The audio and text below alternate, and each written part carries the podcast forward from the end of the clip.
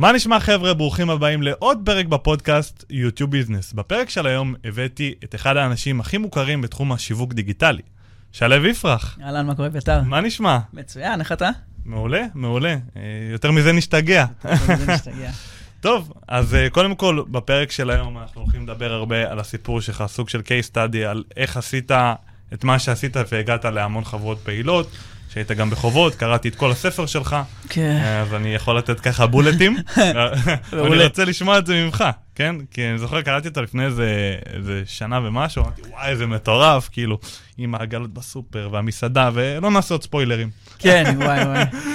סגור. בוא... אז אה, קודם כל נעים להכיר, אז לכולם, מי שלא מכיר אותי, אז שלו יפרח. היום אני בן 33 כבר, אתה קולט? סוף שנה 34. 33, אתה לא נראה, אתה יודע? כן, כי אין לי עוד שערות לבנות. זה המזל שלי, לא יודע איך זה קרה. כן. אמ, אבל כן, כבר עם ילד בבית, כל הבלאגן, אחי, נהייתי אבא, עם מלא.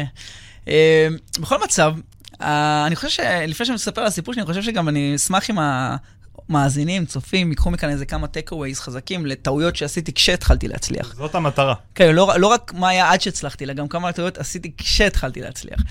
אמ, אז קודם כל, אמ, בואו נקצר חמש שנים של סיפורים מתקופה שהשתחררתי כמו כל חייל משוחרר, הייתי קצין בקבע מוערך, אה, אה, מצטיין וכאלה, אתה יוצא עם תחושה שכל העולם על הזין שלי. הביג בוס, מה ש... מותר לקלל פה בפודקאסט? בטח, חופשי, מה אתה רוצה? אז כל העולם- על הזין שלי, אני הולך לטרוף את העולם, אני יכול לעשות הכל, אה, אה, אף אחד לא יכול עליי, מה שנקרא. ואז אתה יוצא עם תחושת ההצלחה המדומה הזאת מהצבא, ואתה הולך לעולם האמיתי, ואתה חוטף כאפות. אז זה- נקרא ילד פעור. ילד פעור, כן. אמיתי, אמיתי, וואו. ואז התחלתי את העולם הזה של האזרחות, וישר בוא נפתח מסעדה.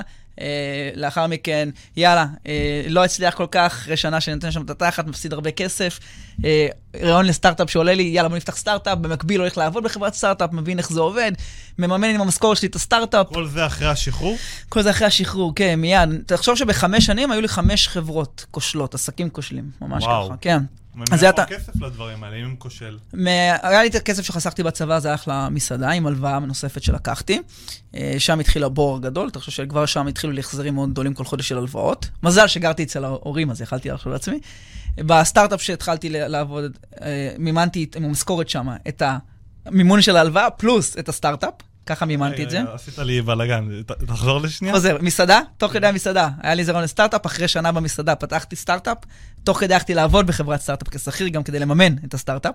וואו, אז עשית המון דברים. עשיתי המון דברים, כן, וואו, עבדתי שם במכירות, כי זה הדבר היחיד שיכולתי להרוויח יותר כסף משעתי.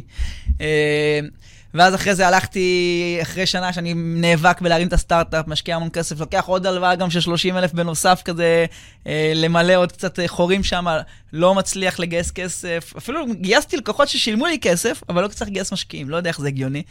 תהרוג מה זאת אותי. אומרת, שלקוחות משקיעים בחברה אבל לא משקיעים? היה לי לקוחות ששילמו לי כסף על, ה, על השירות של האפליקציה שלי, אבל uh, משקיעים לא הצלחתי לגייס, פשוט לא הסכימו לבוא.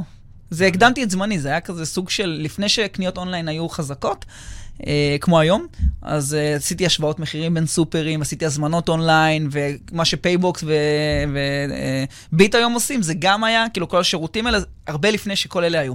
אז אף אחד לא הבין, למה שישתמשו בזה? אה, זאת אומרת, הש- השוק לא... לא היה חינוך שוק מתאים, זאת אומרת, בדיוק. כאילו באת לחנך אותם למשהו שהם לא רגילים לעשות. בדיוק. זה הרבה יותר קשה. בטח, אחי, המשקיעים לא הבינו למה שישתמשו בזה. אה, היום כאילו זה נראה לכולם ברור מאליו. כן, היום זה טריוויאלי. כן. כן, אומרים, אה, איך לא הצלחת? אה, כי, זה לא היה תקבל הזמן. ביט, בוא, תביא לי בביט. כן, כי זה לא היה הזמן. אה, אחרי זה היה לי, עזוב, חפירות, למדתי תכנות, כי אמרתי, אני לא יכול להסתמך על מתכנתים, ואז הלכתי, הקמתי בית תוכנה, הבאתי לקוח אפילו. אתה יודע משהו יחסית לאחד שנקרא לזה אולי נכשל, בוא נגיד בתקופה הזאת? עשית המון. כן. כאילו, אני בטוח שכל יזם אחר היה מקפל את הזנב בין הרגליים ואומר, חלאס, אני לא מתאים, לא, לא עובד או קורה משהו. זה נשמע שאתה רץ מדבר לדבר, וזה כושל, ואני מממן את כן. זה ועושה את זה. אבל אה, כן נכון. ולא, אבל כן ולא, כי כל יזם מצליח, כנראה עבר דברים דומים נכון. למה שאני עברתי. הוא אולי מדבר על זה יותר או פחות, או היה לו יותר כישלונות או פחות כישלונות, אבל כל יזם מצליח, הדרך היחידה שאני מכיר היום להצליח, זה פשוט להמשיך אחרי הכישלון. מה זה להצליח? כל אחד מגדיר את זה סובייקטיבית. כאילו, אני לא חושב שאני היום ברמת ההצלחה המקסימלית שאני, שהייתי רוצה להגיע אליה, לצורך העניין. אה, לא כי לא השגתי את מה שרציתי להשיג, פשוט בגלל שאתה משיג את זה, אתה רוצה משהו יותר גדול, ואתה רוצה משהו יותר גדול. בהתחלה זה כסף, אחרי זה זה השפעה, אחרי זה זה, אה, זה אולי חינוך שוק באיזשהו מקום, אחרי זה זה עוד יותר כסף, אחרי זה עוד יותר השפעה. כאילו, הדברים משתנים, זה משחק בין כסף להשפעה, ל, ל, לעזרה, לנתינה, זה כאילו, זה תמיד משתנה בין הסקטורים האלה. וגם טבע האדם זה כל פעם לרצות עוד. בטח שאתה יזם. זה לא כולם, אבל אני חושב שרוב האנשים ש... אוקיי, אני אגיד את זה ככה. יזמים רוצים עוד ולא מוכנים להתפשר על משהו ביניים. הם רוצים עוד ומנסים להשיג אותו. נכון. ויש הרבה אנשים שמתפשרים על הביניים. אני רוצה העלאה במשכורת, אבל לא מוכנים להביא לי עכשיו, אז אני אשאר פה. או אני רוצה יותר כסף, אבל טוב לי בעסק ככה. אז אתה לא יזם, אתה, אתה בעל עסק חמוד. יש את התכונה הזאת של העקשנות, והעקשנות, אה, מה שנקרא, לא משנה מה, אני גורם לזה לעבוד. שיש מעט מאוד אנשים, בוא נגיד, בעולם שיש להם את התכונה הזאת שהיא עקשנות עד הסוף, כמו שאמרת. שוואלה, לא מוכנים לתת לי העלאה, אבל אני, לא מעניין אותי מה, אני מקבל העלאה עד סוף החודש. ואז הוא עושה הכל, ומראה נתונים, ועניינים, ונלחם על ההעלאה הזאת, אוקיי? ויש כאלה שטוב לו, אז אה, חודש הבא. כן, נכון, זה גם. אה, אולי יוזמה גם אפשר לקרוא לזה, בגלל זה המילה יזמות. אה, אני לא מקבל העלאה, אז בואו נעשה פעולות שיגרמו לכך שאני אקבל העלאה, וזה בדיוק המילה של יזמות, כי יזמות יכולה להיות בתוך חברה, הפעולות שאני יוזם במסגרת החברה, הכלים שעונים לרשותי, או יזמות בעולם העצמאי שלי, האישי שלי, מה אני עושה לעצמי, לעסקים שלי וכן הלאה. בקיצור, נחסוך כל פעם לרוץ מהר, אז היית חברת אה, סטארט-אפ, אה, אמרנו בתוכנה, פיצוצייה אחר כך. עזוב, כל מיני דברים בין לבין, לא אחפור לך, אפילו הייתה תקופה שטיווחתי חנויות אפילו, ברמה הזאת. אין פה אבל מכנה משותף, אתה יודע? לא, כלום. כאילו יש לנו תוכנה, פיצוצייה, מסעדה, אה, אחרי זה טיווחת? בין לבין כזה, עשיתי קצת תיווך של... אה, מכירות? כאילו הכל מהכל, מה שנקרא... כן, בגלל זה לא שום דבר לא עבד עד הסוף. אה, אז בוא, ניקח מכאן מסקנה. אתה חושב שאם היית מתמקד במשהו אחד, או בתחום מסוים זה היה עובד, או יותר מהר? אני לא חושב, אני בטוח שאם הייתי מתמקד בדבר אחד, ואם לא הייתי מחפש קיצורי דרך. כאילו, זאת אומרת, לפני שפתחתי מסעדה, למה לא להיות מלצר, אחמ"ש, ברמן בדרך, מנהל מסעדה, ואז לשקול אם עולם המסעדנות בכלל מתאים לי או לא? זה שהפקתי כמה מסיבות, היה לי גם ליין של הפקת מסיבות, דילגתי עליו, אז זה שהפקתי כמה אירועים, גם גדולים, הפקתי גם אירוע ל-5,000 איש, אבל זה לא קשור, זה שאומרים מסעדנות וחיי לילה, זה לא אומר שזה דומה. אוקיי? זה יושב על אותה קטגוריה מבחינת uh, רישיונות עסק וכאלה, אבל אני אומר לך, זה עולם אחר. כאילו, התהליכים, הסיסטמים, הדברים בפנים? וואו, אחי, להפיק אירוע חד פעמי זה סבבה. זה קל, אני עושה את זה בעצימת עיניים. ת, תן לי להפיק, החתונה שלי, אשתי באה לחתונה רק עם שמלה, אתה צריך לעשות כלום, כאילו זה כזה קל. וואלה. להפיק אירוע זה קל, זה עצמי, חד פעמי, תן לי, אני, אני בונה לך את הכל. חמשת אלפים איש, הפקה עשיתי, שלי, לבד, אוקיי? הייתי עוד שותף אחד, אני רואה את זה כקאדר אה, רציני, כן? אה, אה, זה לא קאדר. מה הקאדר? במסעדה. עכשיו קח את אותו דבר שעשית להפקה חד פעמית, תעשה את זה כל יום, כל הזמן עכשיו, כל השנה, ותתמודד עם food cost ו labor, ולהתעסק עכשיו עם uh, כל ההוצאות הקבועות שיש לך, והראשונות שאתה צריך להוציא לעסק, ואיך אתה משתמש בשורש של הפטריות בצורה נכונה כדי לא לזרוק כסף, ולהחזרים של... אחי, זה... זה, זה המשחק שם, הקטנות האלה. גם ככה, קיצור, דברים שלא ידעתי. ואם הייתי מנהל מסעדה או עולה בדרך לדרגות, הייתי יודע את האתגרים שיש בדרך. כאילו קפצת, אתה אומר, מ-0 ל-100, ישר, יאללה, אני יודע, אני עושה? קיצורי דרך, אחי. חיפשתי קיצורי דרך. אתה רואה את זה הרבה היום, וונאבי אה, יזמים שנוצרים out of nowhere, שגם עושים איזשהו זילות בשוק, אתה רואה בהרבה תחומים. וואו, זה, זה נוראי. מה אתה חושב על התופעה הזאת? אני חושב שזה... אני, אני אנסה להיות עדין. זה זונות. שזה פשע. פשע? פשע. אתה לא יכול לבוא, אה, להחליט שיום אחד אתה, אה, לא יודע מה, גורו להרזייה, שאתה עד היום, אתה אפילו לא סיימת קורס מאמני כושר לצורך העניין. יש אנשים שבאמת טובים בזה, מאמני כושר, עבדו בתחום, יועצי תזונה, אין בעיה, קיבלתם, יש לכם את ההבנה שלכם, אימנתם כמה אנשים. אתה לא יכול היום בעיר אחד לקום בבוקר ולהגיד, אני עכשיו אה, מלמד אה, אה, בני נוער איך אה, לרדת חמש קילו. מה, מה, מי אתה בכלל? מה, מה, מה אתה יודע בעולם הזה? איך אתה יודע שאתה לא עושה להם נזק? אז מאיפה מתחילים? קודם כל בוא תבין מה המקצוע שאתה רוצה לעסוק בו, או מה התחום, או איך לעבוד אצל מישהו כזה.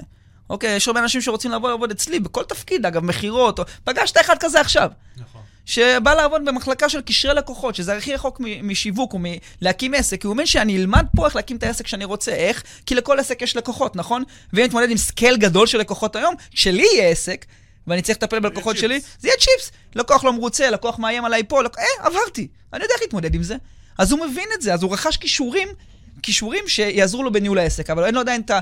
את ה... אה, את היכולת, את ה... לא יכולת, את ה... אני לא יודע איך לקרוא את המילה הזאת, אבל... את המקצוע. מה זה המילה הזאת? אין לו את המקצוע. מה העסק שלו?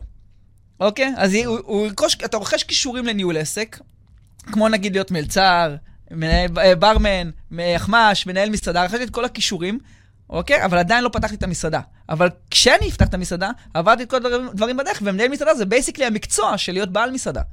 אבל כל הדברים בדרך זה הכישורים. לאיך אני מתמודד עם לקוחות שלא מרוצים מהמנה שלהם. אה, איך אני מתמודד עם עומס שיש לי ב peak עכשיו. איך אני מנהל משמרות כמו שצריך.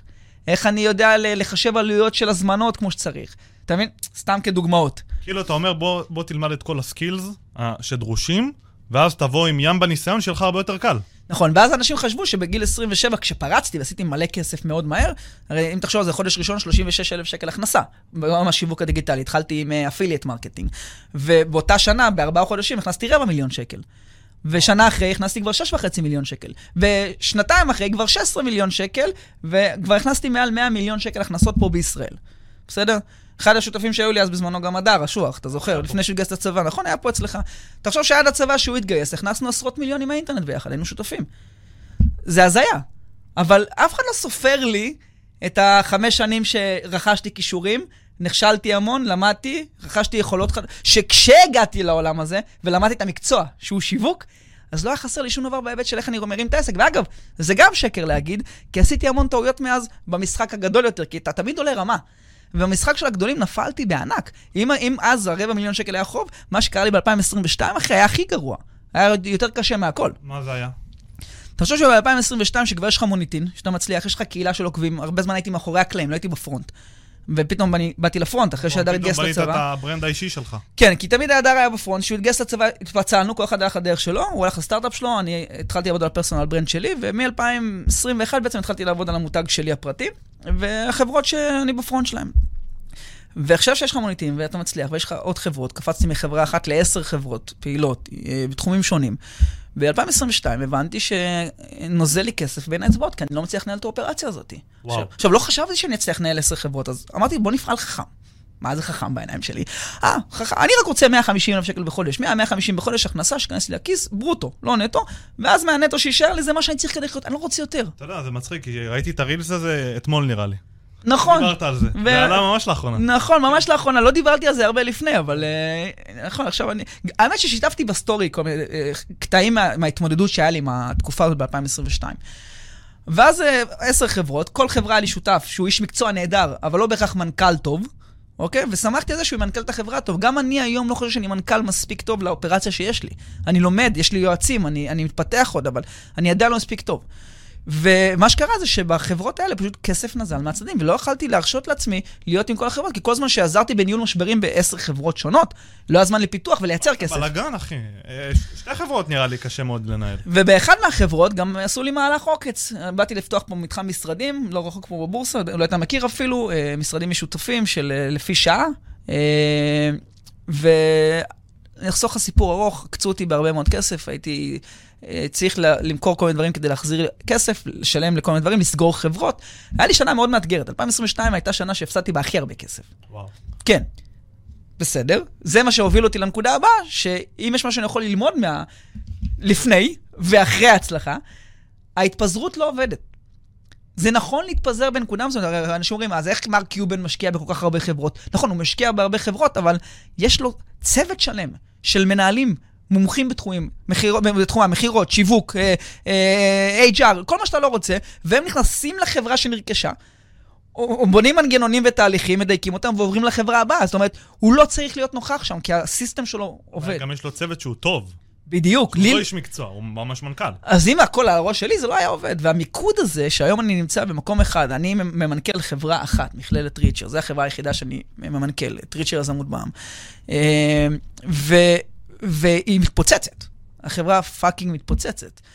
כלום זמן לקח לנו עד שמשרד העבודה מכיר בנו פיקדון חיילים משוחררים. אה, שיתופי פעולה עם כל אגודות הסטודנטים בישראל בערך. אה, אז גם מכללות ואוניברסיטאות, אשכרה תופסים מהקורס שלנו, אה, מההכשרות שאנחנו עושים למשווקים דיגיטליים. אין סוף הצלחות, כי המיקוד שלי, וכמובן גם הכנסות בהתאם, כי המיקוד שלי הוא בריצ'ר יזמות בעם, וזו החברה שאני מתמקד, וזו החברה שאני מנכ"ל בה. יש לי עוד חברות. אבל צמצמתי מ-10 ל-4 מרכזיות. אחד סטארט-אפ בינלאומי שמתפוצץ בעולם כרגע ומצליח בענק, קשור ליוטיוב אגב, אם תרצה אה, לדבר. כן? וואו, כן. אני חייב לשמוע על זה. שהשותף שלי שם, מי שמוביל אותו זה אביאל בסין, ספייסי קראפ. אה, אני נראה לי ראיתי איזה עמוד שהוא היה מנהל משהו, של וונדר, אני חושב. נכון, אבל uh, עכשיו uh, הוא, הוא רק שם, גם הוא, עזב הכל, רק בסטארט-אפ הזה, והסטארט-אפ הזה מתפוצץ בעולם, אנחנו מעניין. כרגע החברה השלישית בגודלה בעולם. אה, אתה יכול להסביר אולי בכמה מילים מה זה עושה? כן. אה, הסטארט-אפ כאילו? כן, אה, הסטארט-אפ הזה בגדול, הוא הוא סטארט-אפ הפוך, אני אסביר מה זה אומר. זה אומר שאנחנו קודם כל צוברים קהילה של אנשים שש- שמשלמים כסף, לא מוכנים, שמשלמים כסף, ואז מפתחים טכנולוגיות. איך עושים את זה? אה, מכיר ויטיוברים? ויטיובר? לא. ויטיובר זה אה, ז'אנר חזק שנכנס בשלוש-ארבע שנים האחרונות, התחיל ביפן, וזה דמויות אנימה מצוירות, שהם הכוכבי רשת. וואו, זה אנימ- כאילו אנימציה שיש- שמכינים ממנה סרטון? אז אה, לא בדיוק, זה... יש דמות מאחורי הקלעים, בן אדם, שיושב מול מצלמה, שעוקבת אחרי הפנים והתנועות, אה, אני מכיר. כן. וה- והדמות המצוירת עושה ומחקה את הפעולות שעושה הבן אדם. ומשתילים כאילו את התנועות שהוא עושה בתוך הדמות. בלייב, לא במוקלט מראש או משהו, זה קורה בלייב. חזק. הדמויות עולות ללייב, זאת אומרת שהדמות בפרונט היא הכוכב רשת, ומי שמאחורי הקלעים הוא פשוט מחיה את הדמות, אוקיי? הוא משחק את הדמות. בדיוק. וזה התחיל ביפן, כי ביפן היה אנימה מאוד חזק, ואז זה יצא לעולם המערבי, אם אתה רואה גם בנטפליקס והכל, האנימה נהיה ממש חזק בעולם היום. ובשנת 2021 בערך זה התחיל להתפוצץ במערב, וזה נהיה סכומים ומספרים שהם די הזויים. שני החברות המובילות היום שוות מעל מיליארד דולר בבורסה, מונפקות. וואו. כן, אה, מטורפות, ואתה אומר, על מה, אבל מה, איפה הכסף? מה הן שוות מיליארד דולר? אז יש מלא דרכים להרוויח כסף. קודם כל, מה שיפה בעולם הזה של הוויטיוברים, להבדיל מעולם הכוכבי רשת, נגיד, שאני חותם איתם הסכם נגיד, או מייצג אותם, המשפיענים, כן. נגיד משפיענים, אם אני חותם עם משפיען הסכם ואני מייצג אותו, מחר הוא יכול להעיף אותי לקיבינימט. ואני לא יכול לתבוע בעלות עליו כבן אדם. כאילו אם חתמתי עם ג'סטין ביבר שהוא היה אנונימי, וג'סטין ביבר היום הוא ג'סטין ביבר, הוא לא צריך לעבוד איתי, או אייל גולן, או לא משנה מי. פה אי אפשר, הדמות היא שלי. הדמות בבעלות החברה. אז יש לך כאילו זכויות על הדמות. הדמות בבעלות החברה, ואני עושה revenue share עם מי שעושה את הדיבוב שלה, הפ... revenue share זה למי שלא מכיר, חלוקת, אה, חלוקת רווחים נקרא לזה. אחוזים כזה. כן, אם הדמות מייצרת נגיד 100 אלף דולר, אני מביא לכוכב רשת, אה, מי שמאחורי הכוכב רשת, איקס כסף כל חודש על העבודה זאת שלו. אומרת, ואם הוא אומר לך, וואלה, לא מתאים לי יותר, אז... בר הדמות החלפה. נשארת אצלך. אני מחליף אותו, ביי.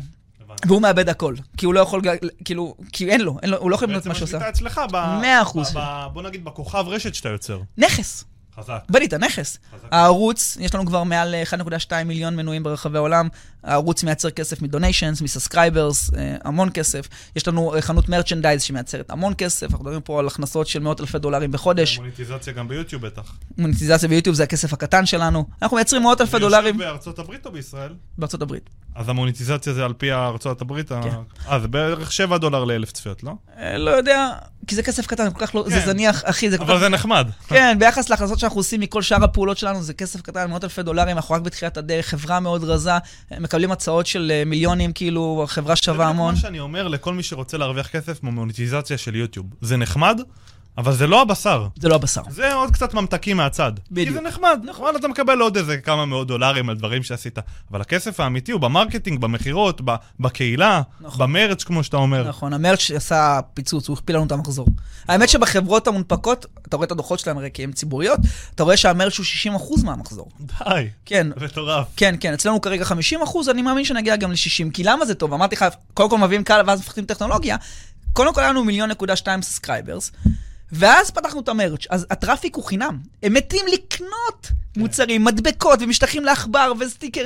כי יצרת נכס, יצרת דמות. אז, אז תחשוב שזה רק הולך וגדל, ואנחנו כרגע חברה שנינטנדו עשו איתנו שת"פ, וסוני עשו איתנו שת"פ, וכל החברות היפניות הגדולות מחזרות אחרינו, אנחנו. הכי גדולים במערב היום, והכי, ומספר שלוש בגודל בוא בעולם. נחזור לישראל, כי אני יודע ש... כן, כן. אז שאלת מה אני עושה היום, וכאילו חזרתי לזה היום, אז אני אומר, המיקוד היום הוא אני בחברה אחת, וזה הטעות שלא עשיתי בעבר. כאילו, נכון, הטעות שעשיתי בעבר ולא עשיתי היום, זה ההבנה שמיקוד הוא מאוד חשוב, ולקחת משהו, להפוך אותו מטוב למצוין, ממצוין למושלם, ממושלם, ל... לקחת אותו לרמה הכי גבוהה שאפשר. כשהוא עובד עם מנגנונים וסיסטמים באופן אוטומטי, שיש לך מנכ"לים, מנכ"ל חזק, כל השדרה הניהולית חזקה, שעובד בלעדיך גם, ואתה יודע שאם אתה עוזב את המושכות, החברה ממשיכה לא רק לעבוד, אלא לגדול, אז אתה יודע שאתה יכול לשחרר ולעבור לדבר הבא. מדהים. אני, אני גם רוצה לשתף, שזה אחת התובנות שאני מקבל גם לאחרונה מדברים שאני עושה, שמצד אחד אומרים, מאוד קל להצליח היום, יש לך אינסטגרם, פייסבוק, עניינים, כל הרשתות החברתיות. מצד שני, אין לך פוקוס. נכון. קשה מאוד להיות מפוקס היום בדבר אחד, בלי גזלני זמן. אני רואה, אני מבזבז על אינסטגרם, פייסבוק, במקרה הטוב, שעתיים-שלוש ביום. אני אומר, אחי, זה שעתיים-שלוש ביום, שהייתי יכול לשבת על העסק, הייתי יכול לשבת על מיליון ואחת דברים, שאני הייתי יכול באמת להשיג מזה דברים, ולא סתם לצפות ברילס, או לא יודע מה, יוטיוב למשל. תשמע, במקרה שלך זה לא בדיוק בזבוז זמן, כי אתה גם לומד מזה. נכון, אבל אה, לפעמים גם אתה בא וגולל בשביל הדופמין, ולא באמת ללמוד, לראות אה, קצת שטויות. כן. שמע, אני, אני אוהב, אני אוהב, אני טיקטוק זה הפלטפורמה האהובה עליי. כן? אני מחקתי אותה לא מזמן, אתה יודע? אני מאוהב בטיקטוק, כאילו אני... אני לא יכול להיות שם. לא יכול. אני אסביר לך למה. כשאני נכנס לרשת חברתית, ספציפית טיקטוק, נגיד אינסטגרם ופייסבוק זה רק לעבודה. אני לא עושה שם שום דבר חוץ מעבודה, לא רואה סטורי, לא נכנס לזה, זה לא מעניין. אה, גם אנשים שאני עוקב אחריהם, אני עוקב אחריהם כי זה חברים ולפעמים לא נעים, מסתבר שאנשים נעלבים אם אתה לא עוקב אחריהם. אבל... אה, אז אני עוקב אחרי אנשים כדי שלא לפגוע באף אחד. אה, יש לי שם איזה מאה ומשהו אנשים שעוקב אחריהם נראה לי. בטיקטוק לעומת זאת, טיקטוק זה פלטפורמת הבידור הכי טובה שאני עף עליה. אני נכנס לשם כדי לצחוק, כדי ליהנות. אני נכנס לטיקטוק כדי לשרוף זמן, בהגדרה, אני רוצה לא ללמוד. אני רואה תוכן לימודי, אני מדלג הלאה. מה אני כן לוקח שם? לפעמים פותחים לי את המחשבה. לפעמים אני שומע משהו מעניין, עכשיו אתה לא יודע אם זה אמין או לא אמין, אמיתי או לא אמיתי, אבל פותחים על זה כיוון מחשבה, ואז אני הולך וחוקר עליו בגוגל. אבל בזמן שאני בטיקטוק, אני בא לשרוף תאים במוח. ואני עף על זה. זו גישה מאוד שונה ממה שהאנשים חושבים. הם אומרים, לא, טיקטוק זה שורף זמן, זה נוראי, תגבילו את הזמן, תמחקו. כי הרבה אנשים מאמינים בהתפתחות אישית מאוד ברמה גבוהה, ואני מאמין בעבודה ועשייה ולהתפתח בהתאם לצרכים שאתה צריך. זאת אומרת, אם עכשיו אני מרגיש שאני תקוע במשהו בניהול, אז בוא נלמד תכנים שישפרו אותי בתחום הניהול. אני לא אכנס לפלטפורמה אה, כמו אינסטגרם בשביל לחפש תכנים על ניהול, או לעקוב אחרי אנשים שלמדו אותי על ניהול. בשביל זה יש לך יוטיוב. נכון, א', בשביל זה יש לי יוטיוב, ובשביל זה יש גם קורסים דיגיטליים. אני, אני אוהב גם קורסים דיגיטליים, אבל קורסים שמקדמים אותי במשהו שאני עכשיו תקוע בו. אני לא סתם אחליט שאני רוצה להתפתח בכל, הח... בכל רמת החיים שלי, בכל דבר שהוא, כי אני לא מחפש להתפתח בהכל כרגע, זה לא מעניין אותי. אם אני אחפש לשפר את הבריאות שלי, כמו עכשיו, אז אני אחקור עוד על הבריאות, ואני אה, אחפש תוכניות אימונים יותר מתאימות לי, ואני, ואני אתפתח בדבר הזה שרלוונטי לי עכשיו. בגלל זה אין לי בעיה לשרוף זמן. ספציפית, אתה אומר. כאילו, אני לא בא ולומד על הכל, אלא אני בא למשהו נקודתי שאני תקוע בו. בדיוק, אני מתקדם. כשאני נתקע, אני מחפש מה אני יכול לפתור לי את התקיעות. פתרתי, מתקדם, ממשיך להתקדם. עוד פעם נתקעתי, עובד. זאת אומרת, הרבה אנשים מגדילים את הכלי של הזה, של התודעה שלהם. של ללמוד, ללמוד, ללמוד. נהיים פתאום, כאילו, בתודעת שפע, דיברתי על זה בעבר בפודקאסטים שונים, שהם פה, הם אינם כאילו הרבה יותר מצליחים ממני, הרבה יותר עשירים ממני בתודעה, בראש שלהם, אבל הם מלצרים בבוקר. אני, בתודעה שלי אני בסדר, אני עכשיו, נהיו לי פנטזיות חדשות לחברה של מיליארד דולר, בסדר, אבל זה, זה הפנטזיה החדשה שלי. אז אני פה, רוצה להגיע לחברה של מיליארד דולר, אני עדיין לא פה, אני בעשרות מיליונים, אני אגיע למיליארד דולר, אני עושה את כל הפעולות שזה יקרה, ואגב, יש לי סבלנות להבדיל מבעבר. זה יקרה, אבל עוד שלוש שנים. זה יקרה. יש לי שאלה שאני לא יכול לחשוב על תשובה עליה, אני רוצה שתענה. כן. Okay? אוקיי? בבקשה, כמובן. אני אענה על הכל, אני אענה. יש לך fucking בוננזה של אה, אנימה בכמה מיליונים, מיליארדים, אני, אני לא זוכר אפילו. מיליונים, מיליונים, עוד לא. מה אתה עושה עם ארבע חברות פה בארץ ולא מתמקד? לא.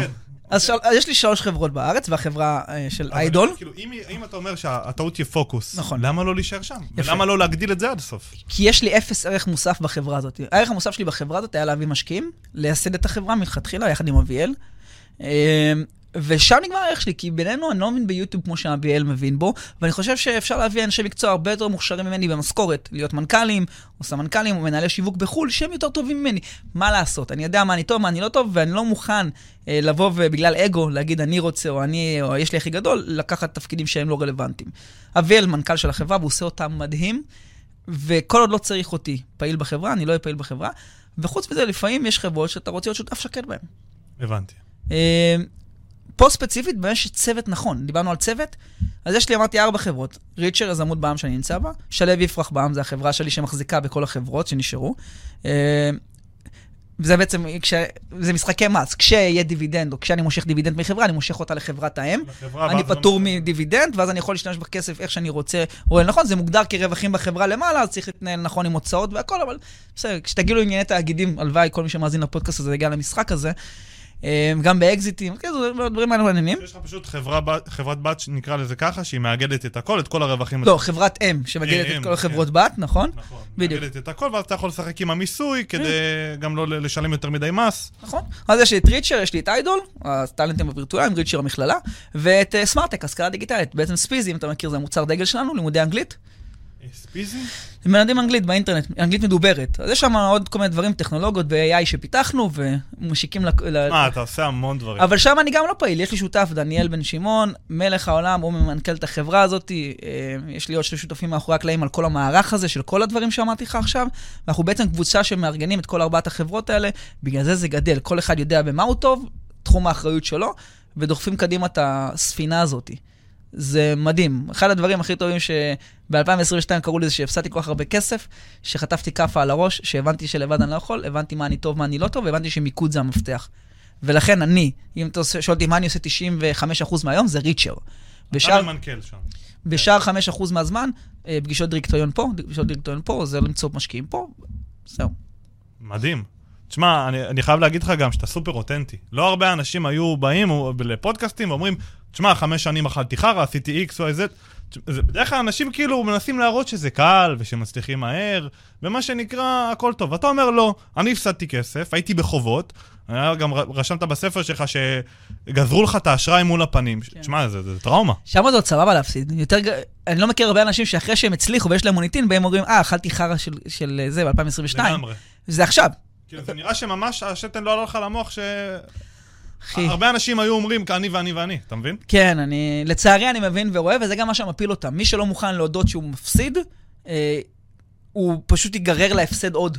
הוא יאכל עוד כדי לא להראות שהוא מפסיד. אתה מבין? הוא פשוט יאכל, אוכל את עצמו, יאכל את עצמו, ולא לברירה, כי הוא צריך להציג מצג ש, שהכל כרגיל. זה בעצם לייצר איזושהי תדמית מסוימת. בדיוק, ואז אם אתה פוגע במותג או לא פוגע במותג, כן או לא, אתה צריך לקבל החלטה עם זה, וזו החלטה שאתה צריך להיות מוכן לדעת לעשות אותה, ולהיות מספיק בוגר לעמוד מאחורי זה, להגיד, הנה, תראו, אני אוכל חרא עכשיו, אני מפסיד כסף. שוב, אני אמרתי לך, אני שיתפתי בסטורי, ביום שעקצו אותי, אמרתי, הנה, תראו, והנה אני הולך לעשות פה מהלכים של להביא כסף מכאן, למכור את זה שם, כדי שיהיה לי את ההכנסות לכסות את החרא, המון כסף. ו... הרבה אנשים יגידו, אה, הנה, אז איך אתה יכול לדבר איתי על הצלחה אם אתה הפסדת כסף? כן, אבל זה שהחברות שלי הפסידו כסף, ואני צריך להביא, לגרד כסף מפה ומשם, זה לא אומר שלי חסר כסף, אני עדיין יכול לחיות נהדר, ואני לא מסתכל על שום דבר, ויש לי מלא כסף וטוב לי בחיים. אבל חברה זה אישות נפרדת, אני זה אישות אחרת. דבר נוסף שאני רוצה להגיד, זה המשחק. יכול להיות לך מלא מלא כסף, יכול להיות לך גם שאין לך מלא כסף, אבל המשחק זה כמה מהר אתה יודע לעלות חזרה ולהגדיל, ואם אתה יודע להשתמש בכישורים כדי לעלות חזרה. והנה, עובדה, עשיתי את זה, עשיתי את זה מהר מאוד. מאוד מאוד מהר. תחשוב שבכללת ריצ'ר בשלושה חודשים הראשונים שלה, ינואר עד מרץ, היו לנו 500 תלמידים חדשים. עכשיו כל הישראלים יעשו את החשבון, כמה זה 500 תלמידים? כפול, כפול אה, 6,570 שקל, 7,570 בזמנו. קיצור, אתה אתה מבין, זה ה... נראה שאתה שולט במספרים.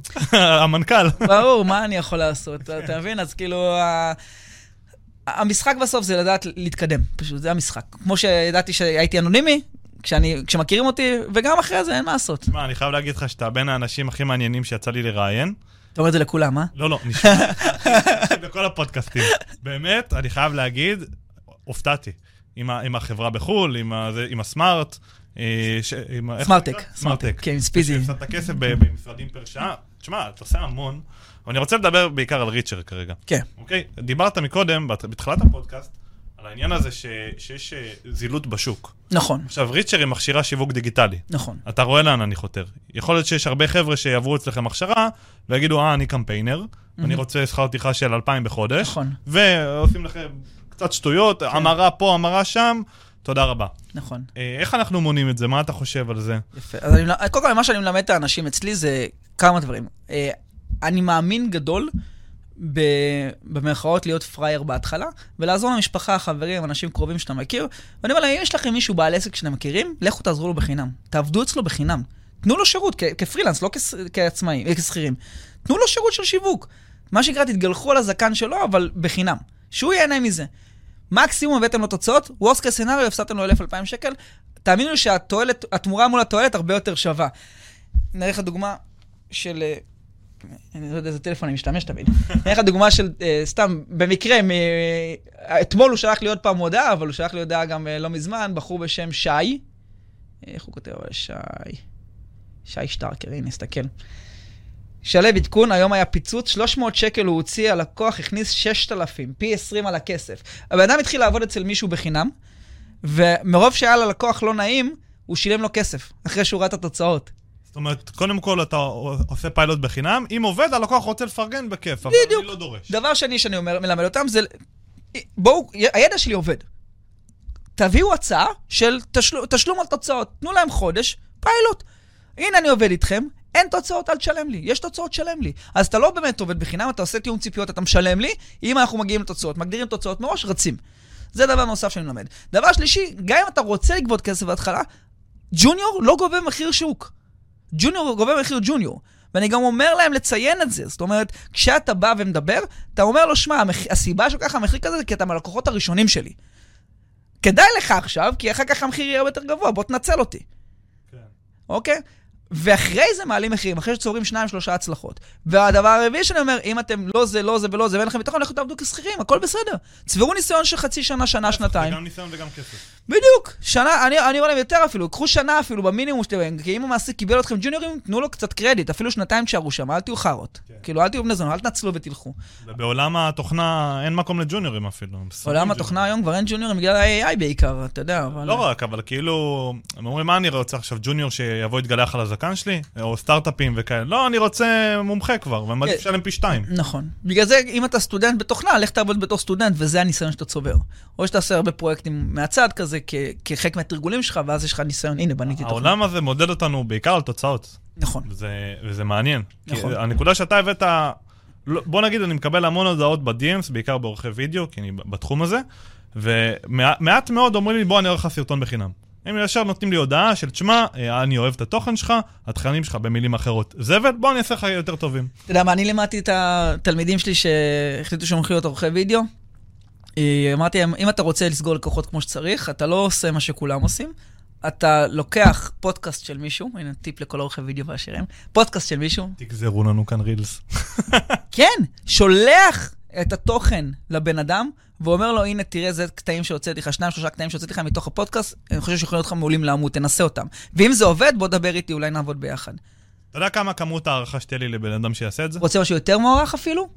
קח תכנים קיימים אצל מישהו, תשנה את ה hook של החמש שניות הראשונות. תגיד לו, שמע אחי, אם תעשה ככה, לדעתי זה יעבוד לך הרבה יותר טוב, זה יביא יותר חשיפה, תנסה את זה רגע בטיקטוק. ואז אם אתה מביא יותר חשיפה, אתה אומר, בוא'נה, הבן אדם זה גאון, אני רוצה לעבוד איתו. ככה האורחים של מיסטר ביסט שהגיעו לעבוד איתו הרבה, ולוגן פול, זה מה שהם עושים, הם משגרים תכנים כאלה לאנשים האלה. הם אומרים, הנה, הסרטון הזה, הבאתי לך אותו בעשר וריאציות שונות שרק הפתיח שונה, שיכול לעבוד הרבה יותר טוב, הוק יותר טוב. והם פרסמו את זה בעמודים שלהם, כדי לבדוק מה יותר, והנה בום, 13 מיליון צפיות, קח. למה זה לא עולה אצלך ככה? ואז הם באים עם סושיאל פרוף. עכשיו, למה לך אין בעיה שיעשו את זה? הרווחת פרסום חינם. יש פה עיקרון, אבל זה גם עיקרון ההדדיות, של אני בא, אני נותן לך מבלי לצפות לקבל. רואים שלמדת. גזרתי לך רילס, מה, מה? עקרון ההדדיות, רואים שאתה לומד אה, שיווק מכירות, אה, לשפר את ה... אחי, חייב. זה חלק מעסק, נכון? וגם זה כיף מאוד. זה כיף מאוד, כן. אז אני אומר, יש כאן את עניין העיקרון ההדדיות של, תקשיב, אני נותן בשבילך, גזרתי לך, אני לא אומר תשלח לי קטעים, אני אערוך לך, כבר הכנתי לך אותם, בדיוק. תשתמש, תראה אם אתה אוהב, אם מביא תוצאות, עם עניינים. ואז אני, אני מקבל מיליון ואחת הודעות כאלה, אני רואה סופרסטאר שאומר, כבר עשיתי לך, קח, תשתמש. בדיוק. עליי, מה שנקרא. אז אני אומר, רגע, יש פה, יש פה מישהו אחר. דוגמה, אני מחפש עורך וידאו משרה מלאה כבר תקופה, עורך וידאו וצלם. תאר לך מישהו היה שולח לי דבר כזה והייתי מעלה אותו וזה היה עובד, לא הייתי שואל אותו שאלות, יאללה בוא. עכשיו אתה גם בא עם כוח, כי אני רוצה אותך פתאום, לא אתה רוצה אותי. אז אה. פתאום אתה יכול לעשות עם משא ומתן על השכר. לפני זה אין לך, אתה רוצה לעבוד אצלי, אני עם הכוח. זה ההצעה, take it or leave it, ואתה תיקח את זה. אבל אם אתה בא ואומר, אחי, אני יודע להביא תוצאות, אבל ראית, אז בוא נדבר, בסדר, אני מוכן להתגמש לכיוון שלך.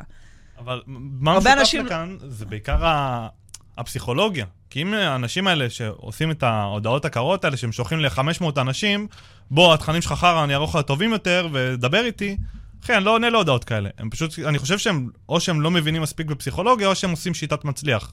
שאני זורק הכל, ומה שפוגע זה פוגע. שיטת מצליח. ואגב, גם בשיווק אנחנו עושים דברים כאלה, אני מלמד טכניקות כאלה, אני לא אחפור על זה כרגע. אה, גם בעולמות ה-SEO, בניית אתרים, גם בעולמות השיווק PPC, גם בעולמות הקופי, כאילו, זה, טכניקה כזאת היא הרבה יותר אפקטיבית בסגירת לקוחות, אה, וזה מראה הוכחת יכולת הרבה יותר מהר. אוקיי, כן. עוד שאלה. דבר אליי, אני איתך. אה, כן, אנחנו, אנחנו רצים. אה, היה בזמנו את, את וונדר, שהיא עשתה המון, אה, דיברת על זה באיזשהו פודקאסט ששמעתי, כן. שהיא עשתה המון קמפיינים ו- ו- ולקורסים דיגיטליים ו-revenue share ו... לא, זה היה אימפרוב. אימפרוב? היה אימפרוב וונדר. וונדר הייתה סוכנות שיווק אה, קלאסית, כמו שאתה מכיר אותה. אה, אה, זה עושה כל כך הרבה דברים, אני מתערבב לי כבר. כן, זה היה חלק מהחברות שהיה לי עם אביאל, שסגרנו את הכל ביום שהחלטנו שהאיידול זה המיין פוקוס, כאילו... אבל אני אומר, עשיתם הרבה, נקרא לזה done for you בקמפיין. נכון. היום אתם עושים הכשרה. אה, בריצ'ר. כן, אוקיי? נכון. מה- השתנה? למעבר? אה, היו לי הרבה לקוחות, עשיתי הרבה, היה הרבה הכנסות, אבל אה, אם אני מסתכל על אה, איפה עדיף לי להשקיע את הידע השיווקי שלי, זה בעסקים שלי, פנימיים שלי. אם זה הטכנולוגיות שאני מפתח, שלא חופר על זה כרגע, כי עוד לא יצאו סטארט-אפים אה, נוספים ש... בתוך החברות, שוב, זה, זה, זה לא סטארט-אפים, זה בתוך החברות, טכנולוגיות ותוכנות ואפליקציות שקשורות ללימודי אנגלית, או דברים שקשורים למשווקים, שמשרתים את כל המאגר הזה. אה, אז אני מעדיף להשקיע את היכולות שלי שם ולהיות ממוקד בדברים האלה, ו, אה, והסיבה העיקרית, שוב, הסיבה העיקרית עיקרית זה כי האיידול פשוט עלה לאוויר, אה, והבנו שאם אנחנו רוצים שהאיידול באמת יגיע לממדים שהוא יכול להגיע, והנה הוא מגיע עובדתית, אביאל צריך להיות שם ב-100%. היינו צריכים אה, לקבל החלטה, אין מה לעשות, צריך לסגור את שני החברות האלה, גם אם זה היה רווחי. והיה תקופות ש... מה, היה לנו שם קורס סייבר למשל, שהכניס לנו המון מיליונים בשנה, בסדר? לצורך העניין, גם קיבל הצעת רכישה ממכללה מאוד גדולה בארץ. כן. אה, אז זאת אומרת, היה תקופות יותר טובות, פחות טובות לחברות האלה, אבל בסוף ההחלטה המושכלת הייתה פוקוס של אביאל, והפוקוס הוא שם, וביי לכל השאר. זה החלטות קשות, לחתוך בבשר החי, מה שנקרא. כן. שזה שיש פה דברים שעובדים ואתה עדיין חותך אותם. כן, אז את וונדר מכרנו, את אימפרוב סגרנו, ויצאנו לדרך. אז השאלה היא, אם אני מדייק אותה, מבחינת ריצ'ר. כן. ריצ'ר היא הכשרה למשווקים. היא הכשרה למשווקים. וונדר זה מה שנקרא, שמע, עושים לך קמפיינים, נכון. לא? ריצ'ר, ההשפעה שלי ב, על, על, על השוק כמשווק שמכשיר משווקים היא עצומה. אה, למה? אני אסביר גם למה. תחשוב שהיום כמעט בכל בית עס- עסק שתלך, יש אנשים שעברו אצלי איזשהו תהליך בחמש שנים האחרונות. בין אם זה בתקופה שהייתי עם הדר, עם קדמת 2100, או היום במכללת ריצ'ר, תחשוב שש... שאני הכשרתי בישראל משווקים בחמש שנים האחרונות, מעל 15 אלף ישראלים שעושים שיווק דיגיטלי. חלקם עושים את זה לעצמם, לעסקים שלהם, חלקם עובדים בזה כשכירים, חלקם עצמאים בתחום, נותני שירות בתחום, אה, חלקם נש- נשרו מהתחום, אה, אבל תחשוב כמה כמות שמשווקים. ואז אתה פתאום פוגש בעל עסק שאומר, אה, כן, למדתי אצלך. אחי, מה זה ההצלחה המטורפת הזאת? ולמדת אצלי? אה, כן, השתמשתי במה שלימדת אותי בשביל העסק. אימא'לה, מניאק, למה אתה לא מדבר? שלח לי הודעה. אתה מגלה על תלמיד אחר ששני אחים, אה, האחים סיטון, הנה, קיבלו פרסום, פרסום חינם ממני, האחים סיטון, ככה הם נקראים, סיטון בראדרס. התחילו משיווק שותפים, למדו ממני, עשו מיליונים בשנה. משיווק שותפים. עזבו את העולם שהם עבדו בו, עבדו בעולם הבנייה, אתה רואה אותם עם אה, שכפ"צים גם נמצאים באתרי בנייה, עובדים מצאת החמה עד צאת הנשמה, ולא רואים את המשפחה. פתאום מכניסים המון כסף, כמו שהם לא חלמו להכניס, שהם בבית, והיום יש להם גם סוכנות שיווק משלהם. זה, זה השירות שנותנים. אז אתה אומר, כמה מקומות עבודה אני מייצר? כמה אה, אנשים אני מציל להם את החיים? אה, המשפחות הרוסות שמגיעות אליי שאין להם כסף, ומי שבאמת מיישם ומצליח, יש כאלה שלא מצליחים, מה אני אעשה? אני לא יכול לתקן את העולם. אבל אני יכול לתת כלים לאנשים לתקן את העולם הפנימי שלהם, את העולם החיצוני שלהם, מביא להם את הידע, מביא להם את הקהילה, את הלייבים שאני עושה, את האנשים שעוזרים להם כמעט כל הזמן. קחו, מאכיל אותם בפאקינג כפית של זהב לתוך החור של התחת, רק שתצליחו, שיצא לכם מהפה כסף. רק תעשו. כן. וההשפעה הרבה יותר גדולה. זה יותר ממלא. אתה אה, עסוק יותר בלפתח וליצור ולעזור לאנשים, מאשר ל- להיות משרת של בעלי עסקים, אה, וזה עושה לי הרבה הרבה יותר טוב, אני, הרבה, הרבה יותר כיף לי. זה, זה גם עסק מאוד רווחי אגב, כן? בלי קשר, אני מציע לכל מי שאי פעם יש לו עסק בכל תחום שהוא, גם אם אתה ספר, תעשה, אה, אני לא, לא אגיד שמות, אבל היה לי לקוח שיש לו מספרה, שעשיתי לו תהליך ליווי בזמנו, גם למד אצלי שיווק, וממספרה קטנה הם הגיעו למצב שהם, יש להם אה, אה, מעל המספרה גלריה גדולה, שם עושים הכשרות של, של ספרים וכל מיני קורסים מתקדמים והכול. אה, ובעזרת שיווק הוא מילא גם את המספרה שלו, ואז נוצר מצב שיש לו ספרים שעובדים תחתיו. אז כאילו נוצר לך מצב שאתה נהיה אימפריה, ממספרה שעובד לפי שעה. גם בעסק שלי אני עובד עם המודל הזה. בעברי אני הייתי... בעברי. אני בן 22, אחי. אה, וואו, ממש צעיר. כן. אוקיי, למה, לא נראה? לא. וואלה, כמה היית נותן לי? אה, אתה איפה על זה 26, 7 כזה? כן, כן, זה אתה גם- גבוה, זה הגובה נראה לי. נכון. אתה לא רואה את הגובה. אה, כן, לגמרי. אוקיי. אה, מי שלא מכיר אותי, אני כמעט מטר תשעים. וואי וואי. ואני, מי שלא מכיר אותי, מטר שבעים, אז אני כזה, זה לא כזה גבוה, עם נעליים מטר שבעים ושתיים, אלה שסופרים את הסנטימטרים כן, עם. הנעליים. אז מה אתה אומר, בעברך? בעברי, כשהייתי בצבא, פתחתי את העסק תוך כדי הצבא, אוקיי? הייתי גם בקורונה, בספינות טילים ועניינים, ולא הייתי רואה הרבה בית. ואני הלכתי על מודל ההכשרות, שו, אה, מה אני יכול ללמד? למדתי אז dropshipping. אמרתי, אוקיי, אני טוב ביוטיוב, אני יוטיובר כמעט שמונה שנים כבר. אוקיי? אה, וצברתי קהילה, ומעל מיליון צפיות ב total וזה, ואני אומר, זה הידע שאני יכול להעביר. יש המון ילדים שרוצים להיות יוטיוברים. כן. מלא. כן. את זה לימדתי. ואז יצרתי איזשהו מודל של, אני, בוא נגיד, מכניס גם קמפיינים ביוטיוב, ויצירת תוכן, וצילום ועריכה, ואני יכול להשתמש במי שהכשרתי אותו ל-SEO בשביל לעשות את ה-done for you. כן. אוקיי, ואז המודל הזה מאכיל אחד את השני, נכון. כמו שאמרת על המספרה. כן. שעכשיו הוא מגיע, הוא מה שנקרא מביא ספרים, נכון. ואז הוא מביא להם גם עבודה. נכון. כי הוא אומר, רגע, יש מלא חבר'ה שבאים אליי, ואז תחת ה brand האישי שלו, כל הספרים מגיעים, ומה שנקרא, הוא יכול לגזור את הקופון הזה באמצע. נכון. יש אה, אנשים שואלים, אבל רגע, למה שתעשה הכשרה, קורס דיגיטלי? רק נוכלים עושים קורסים דיגיטליים, את המשפט הזה? ואז אני תמיד אומר להם, זה קטע שבישראל זה הסטיגמה, רק בישראל. תלך לחו"ל, ארצות הברית, הידידה הכי טובה שלנו. מסתכל על האנשים הכי עשירים בעולם.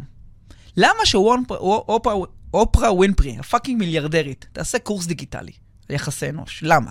יש לה. למה? למה גורדון רמזי, השף אולי הכי מוכר בעולם, הוא יש מצב גם הכי עשיר בעולם, יעשה קורס בישול? למה? אגב, לכולם יש קורסים, יש להם, כן? למה שברק אובמה יעשה קורס על דיפלומטיה? וואו, זה לא ידעתי שיש לו. אחי, כנס ל MasterClass, כנס ל MasterClass, נקודה com, ותראה כמה קורסים של האנשים הכי מצליחים בעולם. למה שהם יעשו דבר כזה? כי הם מוכרים את הידע. ידע שווה כסף. אז בטח שאני אעשה. אם אנשים רוצים ללמוד ממני, במקום לעשות איתם פגישות אחד על אחד ולבזבז את הזמן שלי ושלהם, קחו ידע להמונים במחיר יותר זול. אם אתה בא להיפגש איתי עכשיו, 2,500 פלוס מע"מ לשעה, זה 2,950, זה המון כסף. או 2,925, זה המון כסף. אחי, עזוב אותך. על שעה אחת איתי, קח 170 שעות, ויעלה לך פחות, אה, בוודאות לא תכפיל את זה ב-2,500, יעלה לך שעה וחצי. לך, תלמד, אחי, קח מה שאתה רוצה. אבל אתה יודע מה מפריע פה? מה? שהם לא באמת רואים את הקורס הדיגיטלי. זה לא נכון, כי עם מעטף, לא יודע מה אתה עשית, אצלי הבנתי שזה פער, כי לימדתי בעבר המון, אז אצלי הסיסטם הוא, הנה טיפ לכל מי שיוצר קורס או מייצר קורס, או אפילו לך. לא, זה בעבר, כבר גנזתי אותו. אה, אז מה שאני עושה, בגלל ההבנה שאנשים אה, אה, יודעים לקבל את ההחלטה, וגם זה לא תמיד, להירשם, אבל לא יודעים לעשות את הפעולה לעשות, בגלל זה הם, תקועים הרבה פעמים בחיים שלהם. אז כל המעטפת שבניתי היא מעטפת מאוד גדולה. זאת אומרת, תחשוב שברגע שמישהו קנה את הקורס שלי, זה לא נגמר, אה, קח פרטי גישה, ביי. אה, הוא מיד מקבל אה, אותו יום או יום אחרי אה, שיחה של, היי, מה קורה, אם התחברת, הכל תקין, הצטרפת לקהילה שלנו, יש לנו קהילה ענקית של משווקים, לא רק אה, תלמידים מההווה, תלמידים גם מהעבר, מאוד מצליחים, קולגות שעוזרים אחד לשני. המרצים שלי, המנטורים, היועצים, כולם שם עוזרים לתלמידים כל הזמן. המ- הקהילה זה הבוננזה הכי גדולה שיצאה במוצר הזה, כאילו, אנשים רוצים להצטרף רק בשביל הקהילה. אני צריך קמפיינרים, זה צריך לדבר. יש מלא, אחי. כן. אז, אז זה דבר אחד. דבר שני, כל אחד שנכנס גם מקבל פגישת אה, ייעוץ אישית עם אה, יועץ שהוא מומחה שיווק, אוקיי? שבונה תוכנית לימודים מותאמת אישית לך. כמה זמן יש לך? מה המטרות שאתה רוצה להשיג בתקופה הקרובה? אה, מה הידע הקודם שלך? מה קשה לך יותר, מה קשה לך פחות? בוא נראה לך, אוקיי, אז סימנת פרק... אתה נותן לו מעטפת. מה זה מעטפת, אחי? אני אמרתי לך, מאכיל אותם בכפית זהב לחור של התחת, רק תש- תשתינו כסף. אני רק צריך שיעשו. עכשיו, גם זה אני עוזר להם. כל שבוע יש סדנת אה, אישור קו, מה עושים, איך עושים, איך הכי נכון ללמוד, איך להשיג הצלחות, אה, משובים שאני מקבל כל פעם מהתלמידים, משפר, הקורס מתעדכן כל הזמן. כאילו, אחי, בני, לייבים פעמיים בשבוע, בינינו, גם ארבע פעמים בשבוע לפעמים. כל מה שצריך, כדי שלא יהיה לך שום תירוץ ללמה אתה לא עושה.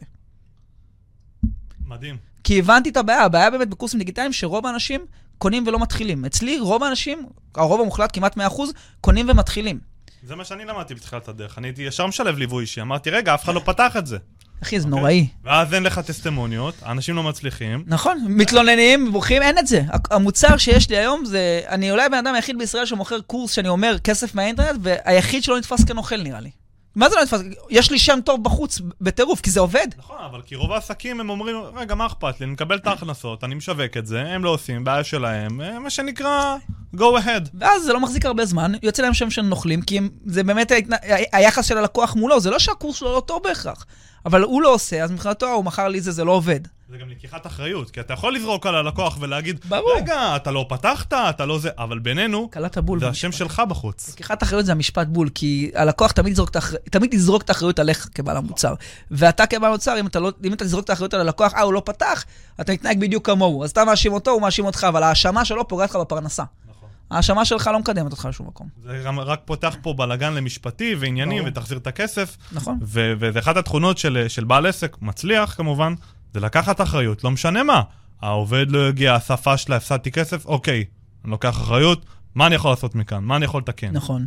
אוקיי, ו- והרבה אנשים לא עושים את זה. נכון. הרבה אנשים אומרים, רגע, אבל אה, לא שלחת לנו את המודעות בזמן, או לא יודע מה, אבל לא נתת לנו בתקציב שאנחנו רוצים לעבוד. בסדר, אבל אתה נותן לו שירות, אתה, אתה אחראי על להביא את ההצלחה. אם הוא היה יודע להביא את ההצלחה, הוא לא היה צריך אותך. נכון. לגמרי.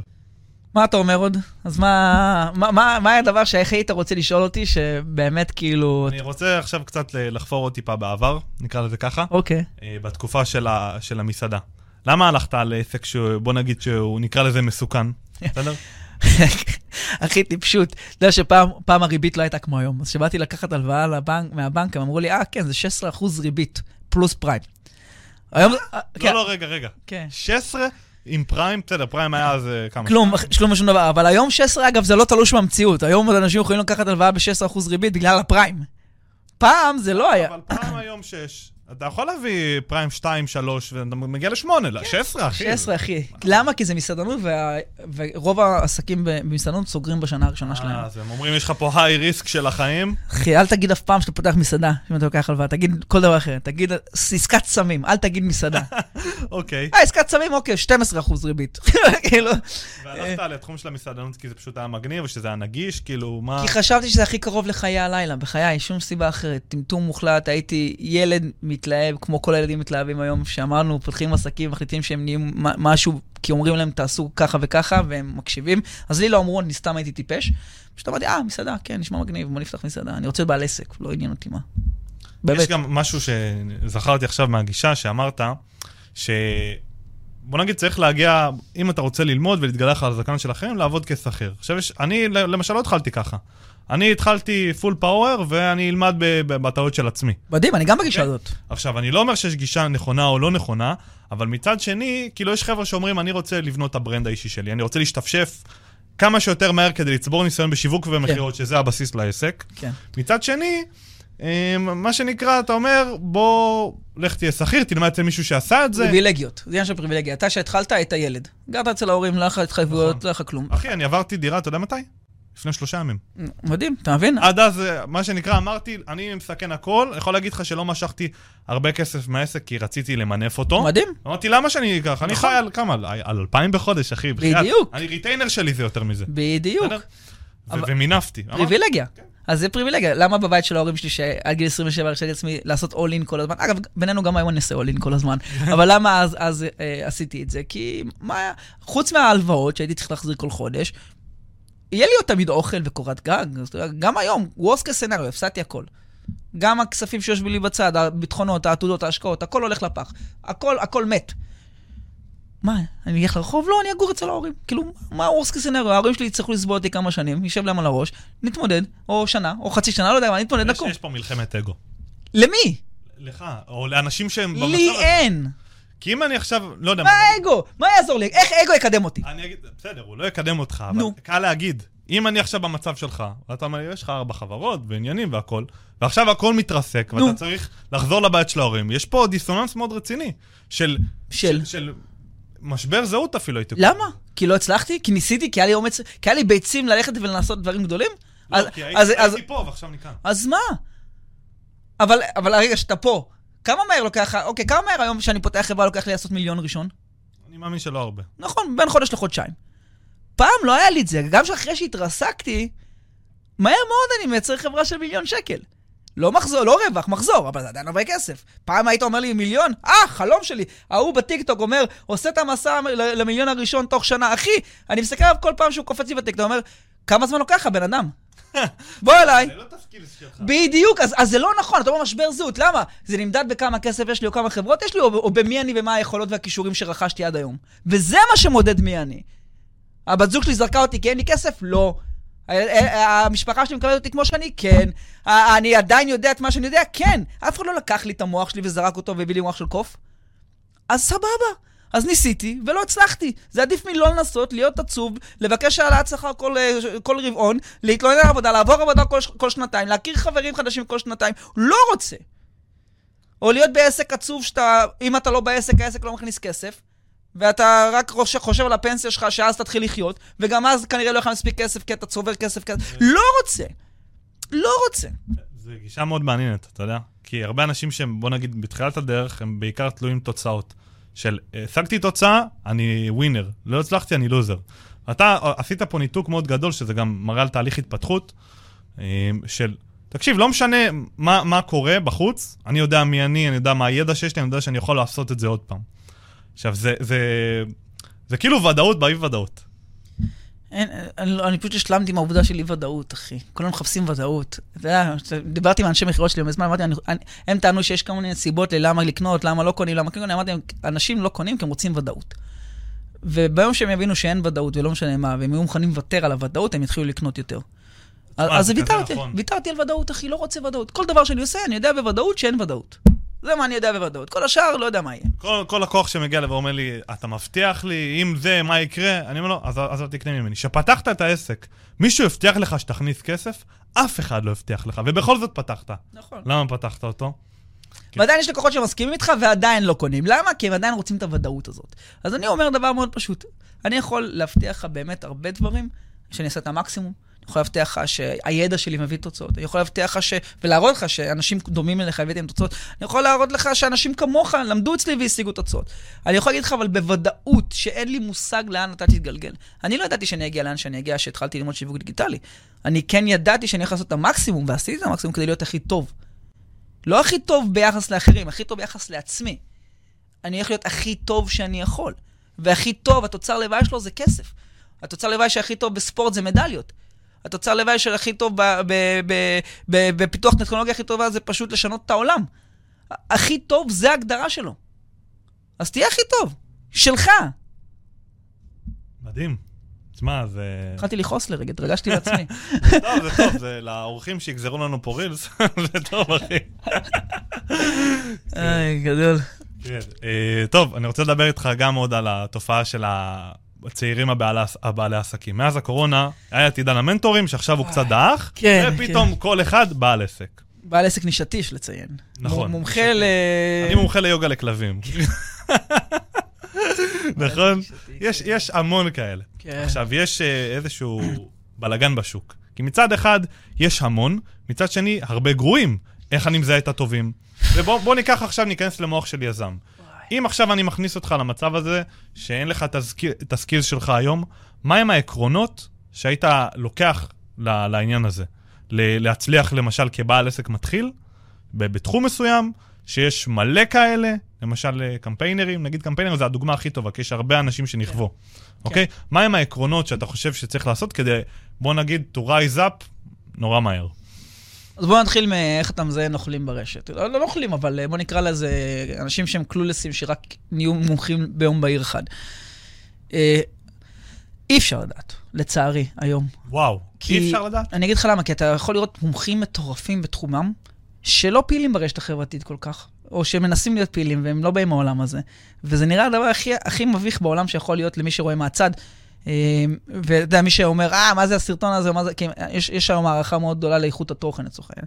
ואז בא לך איזה מישהו, אה, out of nowhere, שמחליט שהוא מומחה למשהו, ויוצר תוכן ברמה מאוד גבוהה, והוא נראה, נראה מומחה. ואתה יכול לקנות בשנייה שוואלה, הוא יודע מה הוא אומר. וואלה, יש משהו במה שהוא אומר. יכול להיות שהוא ממחזר דברים שהוא שמע ברשת, והוא אומר את זה בשפה, במילים שלו, או אותו דבר אחד לאחד אפילו עם הסרטון שלו. ווואלה, הוא מבין עניין. קשה מאוד לגלות את זה, לצערי. קשה מאוד לגלות את זה. אה, איפה, איפה אתה כן יכול לראות את זה? בסוף היום שאתה יוצר קשר עם אדם, מה הניסיון שלך? מה עשית בחיים? מה, מה... ת, ת, תראה משהו. תן גם ד... לקוחות דבר איתם. תן, תן, תן לי קצת משהו, תראה לי מה העניין, מאיפה זה הגיע. כאילו, אני כן יכול להגיד שאם אני מסתכל היום ככה במבט מהיר על הפיד, ואני הולך לאקספלור ומנסה להסתכל, או ב-for you, אז אתה יכול לראות מאוד מהר שאני מומחה לבזה. אתה רואה משהו שהוא נורא תבניתי שחוזר על עצמו, מישהו פה עושה משהו שדי חוזר על עצמו באותו... באותו קו. לא יודע מי ממציא את זה, לא יודע מי מכניס את זה, אבל, אבל, אבל זה סכנת נפשות, בסדר? אה, זה סכנת נפשות כמו אה, יועצים עסקיים שלומדים ייעוץ עסקי, ונהיים יועצים עסקיים מיד אחרי ההכשרה. אני לא אשכח שבא אליי מישהו פעם אה, בן 20, בגילך, בן 22. ולהבדיל ממך, לא היה לו עסק. אה, עכשיו אם אתה תבוא אליי ותגיד לי שלא, שמע, אני רוצה להתחיל לעשות ייעוץ עסקי לבני נוער כמוני, בני 22 שרוצים להקים את העסק הראשון שלהם, אני אגיד לך, בן זונה, מדהים, בוא, איך אני יכול לעזור לך? כי עשית את זה. אז הוא בא... להפך, דווקא אני חושב שאפילו אם אני ארצה לעשות ייעוץ עסקי, זה רק אם אני מססטם את העסק עד הסוף וחי עליו. ולא חי על הייעוץ. מדהים מה שאמרת, וזה מראה את הבגרות שאני... שלא קיים אצל רוב האנשים היום. וזה, אה, כשאנשים פונים אליי לייעוץ, אז אני אומר את הדברים שאתה אומר. אתה יכול לבוא אליי לייעוץ, אבל אם אתה לא חס משהו, אין לי איך לעזור לך, חבל על הכסף שלך. לא מתפרנס. המקצועיות פה לקויה בחסר. כן, אין לי מה לעזור לך בהקשר הזה, אבל בעולם של הזה, בא לאותו ילד ואומר לי, שומע שאני צריך את העזרה שלך, הייתי באיזה כנס של חבר אחר, והוא עובד שלו, עבד אצלו לפחות. הוא אומר לי, אמרתי לו, איך אני יכול לעזור לך? בכיף. הוא אומר לי, אני... איך אני אביא לקוחות לייעוץ עסקי? אמרתי לו, תסביר, אני, אני עושה ייעוץ עסקי, הוא אומר לי, ואני רוצה להביא אליי לקוחות. אמרתי זה אירוניה.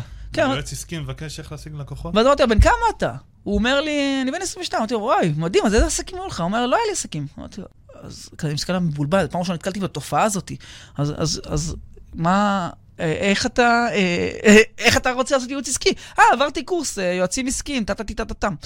אמרתי, אוקיי, ואתה מרגיש, אה, בסקל אותי יד על הלב, אתה מרגיש אה, שזה אתי לעשות ליווי לבעל עסק שזה החיים של הילדים שלו, המשפחה שלו, העובדים שלו, שהוא מפרנס אותם, לא יודע, המוניטין שלו, לבוא לעשות לו תהליך ליווי שרק למד את הקורס, אין לך מושג מה קורה בעולם האמיתי, יש הבדל בין תיאוריה למעשה.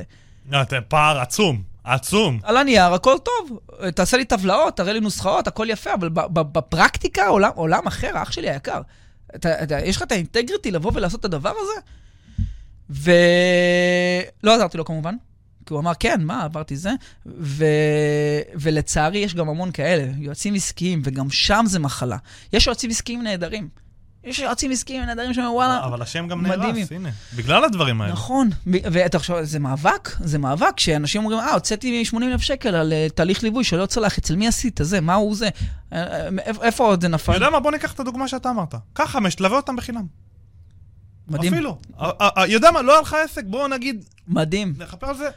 תלווה אותם בחינם. אבל, אבל גם פה בעל העסק צריך לקחת בחשבון שאותו בן אדם הוא חסר ניסיון, ולקחת בערבון מוגבל מה שהוא מציע, כי לא תמיד מה שהם מציעים זה הדבר הנכון. גם דובר פה על, כמו שאמרת, החיים של האישה, של הילדים, הכסף. אחי, זה מטורף, אחי, זה, זה אחריות הזייתית. אני לא יודע איך יש לו את האומץ לקחת... הוא לא מבין, הוא בן 22, הוא לא מבין, הוא לא מבין מה שאתה מבין.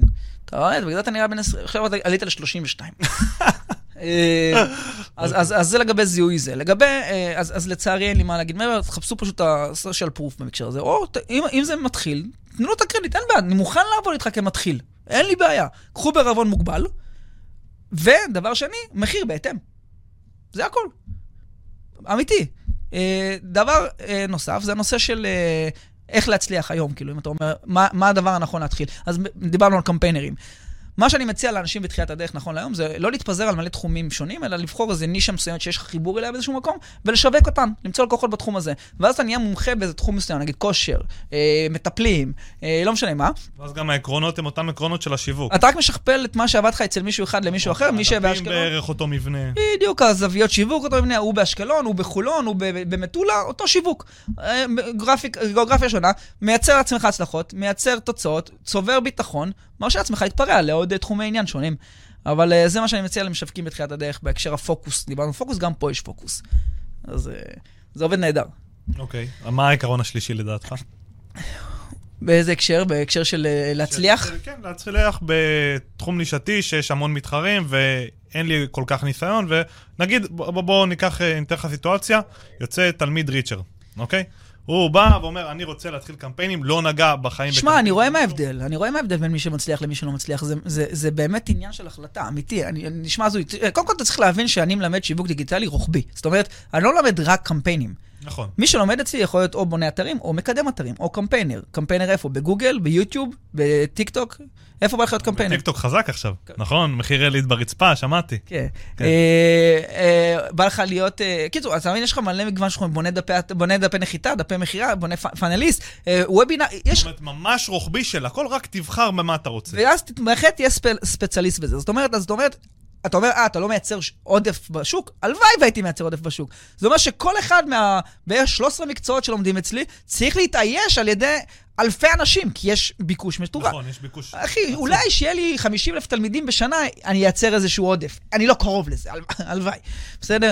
אה, לא, הגזמתי 50, אבל בערך 20 אלף בשנה, אז, אז יהיה לי עודף. גם אל תשכח שרק הטובים נשארים, בסדר? זה גם נכון. הרבה חבר'ה פורשים באמצע. חד משמעית הרבה תראה, פורשים. אני מכיר המון בעלי עסקים שלפני שהיה שנה, שהיה, שנה אה, יצרו לעצמם איזושהי תדמית מסוימת שאני עושה ככה וככה וככה, היום אין מזה כלום. כן. כי השוק, בגלל שהוא רווי, הוא מכריח אותך כדי להיות עם הראש מעל המים, עזוב להרוויח, להיות עם הראש מעל המים, נכון. מכריח אותך להיות הרבה יותר טוב מאחרים. אתה חייב להשתפר, גם במוצרי מידע, גם אתה הייתי, הייתי חייב לעשות את ה-A-game שלי, להביא את, התוצ... את הדבר הכי טוב שאפשר. אה, אז, אז אני אומר לאנשים, ההבדל בין מי שמצליח ללא מצליח, ואני רואה את זה חוזר פעם אחר פעם, אנשים שאני פוגש ברכבת, אנשים שאני אה, פוגש פה ברחוב למטה, אה, פוגש בקהילה, בלייבים שאני עושה, וכולם, בלי יוצא מן הכלל. ההבדל העיקרי בין אלה שמצליחים ולא מצליחים, ושימו זה, זה, זה, זה הולך להישמע כל כך פשוט וכל כך דבילי, אבל זה באמת ההבדל, פשוט להעז. זה המשחק.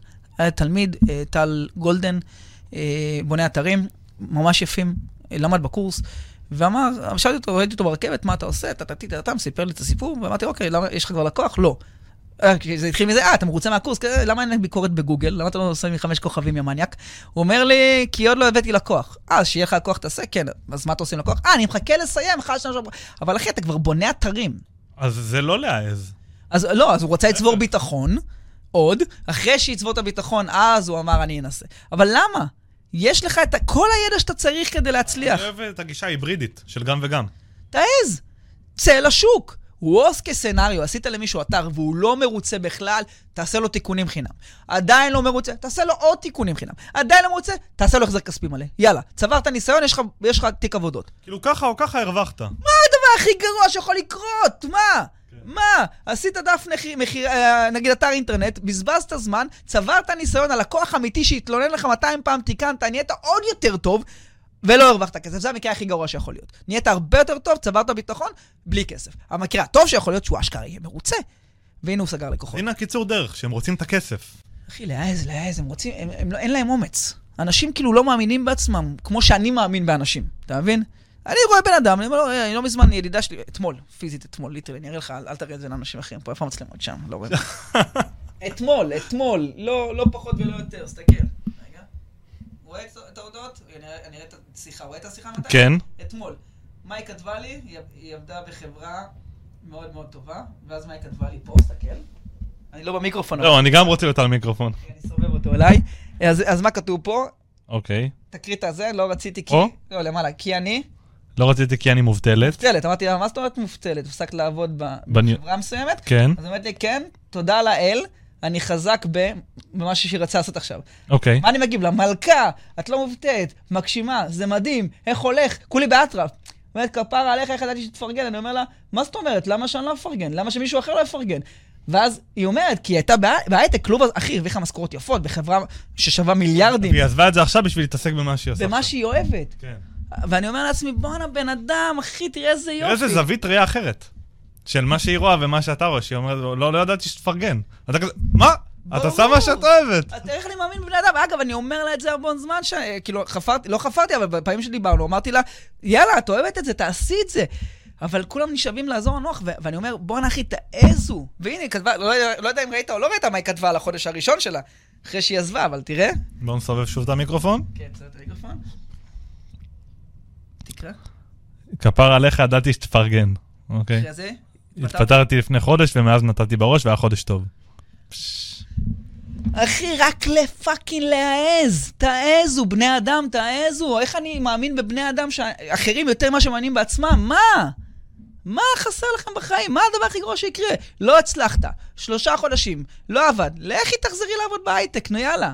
כן. אבל הנה, תראי, מגשימה את עצמה, מדהים. וכמוהו עוד הרבה אחרים, רק תעשו פעולה. זה הדבר השלישי, אחי, להעז. מדהים, אחי. אז ככה, בוא נגיד, טיפ אחרון לפני שאנחנו מסיימים, בנוגע לה- להעז, כי אני בטוח שהרבה חבר'ה ששומעים אותנו כאן מפחדים לצאת לשוק, עדיין, לא, אני אלמד ושאני אסיים את זה ואני אעשה כן. את זה, והם לא מתחילים מה שנקרא פיילוטים, של תשמע, בוא נעבוד ביחד, תשל... אל תשלם לי, אפילו אם תשלם לי רק אם יש תוצאה, אבל בוא רק תיכנס לשוק, כי זה באמת הכי חשוב, כן. מאשר התיאוריה ומה אתה לומד. לאף אחד לא מעניין מה אתה לומד. אתה רוצה משהו פרקטי? תרשמו על דף מה הדבר הכי גרוע שיכול לקרות. אם זה לא מוות או כלא, או מישהו במשפחה שלכם שמת, אז הכל טוב, תנסו. מה יכול להיות גרוע? ויגידו לך, אני אפסיד כסף. סבבה, גם אני הפסדתי כסף. והרבה ולא, אנשים... ולא מעט. אילון מאסק, שהוא עשה את האקזיט מ eBay, הוא לקח את כל הכסף שלו כדי להשקיע בפ... PayPal. אה, מ PayPal, סליחה, מ PayPal. אה, לקח את כל הכסף שלו, אה, השקיע אותו במה שאתה היום מכיר כחברות שייכים, יודע, אם זה SpaceX שהוא רוצה להגיע, Neuralink, כל הדברים האלה, ו fucking ישן בבתים של חברים על הספות. all in, מעז. באותה מידה יכול להיות אני. הבן אדם עשה אקזיט לפני שנייה. PayPal, PayPal, אחי. לא פחות ולא יותר. יכל עכשיו לפרוש, לא להתעסק. הוא לא היה צריך לעבוד, יכול לקנות מלא נדל"ן, להגיד על הזין שלי כולם, אני לא צריך להיות ב front, אני יכול להיות... לא צריך כלום. הוא חי מזה, תראה, מה הוא עושה היום? רק שיווק. כל היום הוא בחוץ. הוא כל הזמן עושה, הוא, כל, הוא משנה, אכפת לו, הוא מעז גם, קונה חברה fucking הפסדית, ששנים נקראת טוויטר, שכולם צוחקים על העסקה שהוא עשה. משנה לה את השם שכולם צועקים עליו מה הוא עושה, משנה את הביזנס, המציא את ה-V כחול בתשלום, פתאום פייסבוק מחקים אותו. לפני זה אמרו לו, מה אתה עושה? מה זה הדבר הזה? על הזין שלו. הוא מעז. והוא משנה את העולם בגלל זה שהוא מעז. מדהים. אז תעזו, בני אדם, תעזו, מה הדבר הכי גרוע שיכול לקרות? תפסידו כסף. מה גרוע בזה? תעבדו, תרוויחו מחדש, בטח צעירים. לא יודע אם רוב הקהל שלך צעירים, אתם צעירים, אז תסתמו את הפה, תלכו, תלכו לעשות. די, מה יכול לקרות? מדהים. שלו, היה תענוג. תודה רבה, נתת כאן המון. ויאללה, נתראה בפרק הבא. חבר'ה, מי ש... בוא נגיד, לפ... לפני שאנחנו חותכים את הפרק, כן. איך אפשר למצוא אותך? מי שרוצה לחפש עליך, ליצור איתך קשר? אה. אז יש לי אינסטגרם, שאפשר להיכנס, שלו נקודה יפרח אחד, או חפשו שלו יפרח באינסטגרם או שלו יפרח בגוגל, תמצאו מלא אתרים, כתבות, דברים, פשוט תגיעו, דברו. אני זמין, אני אגב, אני גם עונה לכולם באינסטגרם. אני יודע, אני זוכר, אתה ענית לי לפני איזה שנה, רק בוואטסאפ אתה לא נהיה, יא מניה, כולך כן. מפוצץ. אחי, תחשוב שאני מנהל במקביל בין 300 ל-400 שיחות ביום באינסטגרם, כל הזמן. איך יש לי זמן? חשוב לי. לדבר עם הבני אדם. איך אמרת, עם רגליים על הקרקע, זה מה שמשאיר אותי. אם זה בני- בן אדם שלא לא מורם מעם. באיזשהו שלב זה יגיע למצב שאני לא יכול להשתלט על זה, אבל נכון. כרגע, כל עוד אני יכול, אני מדבר עם כולם. תנצלו את ההזדמנות. תעשו את זה. יאללה, שלו, היה תענוג. מלך, כן. ביי, אחי. תודה רבה.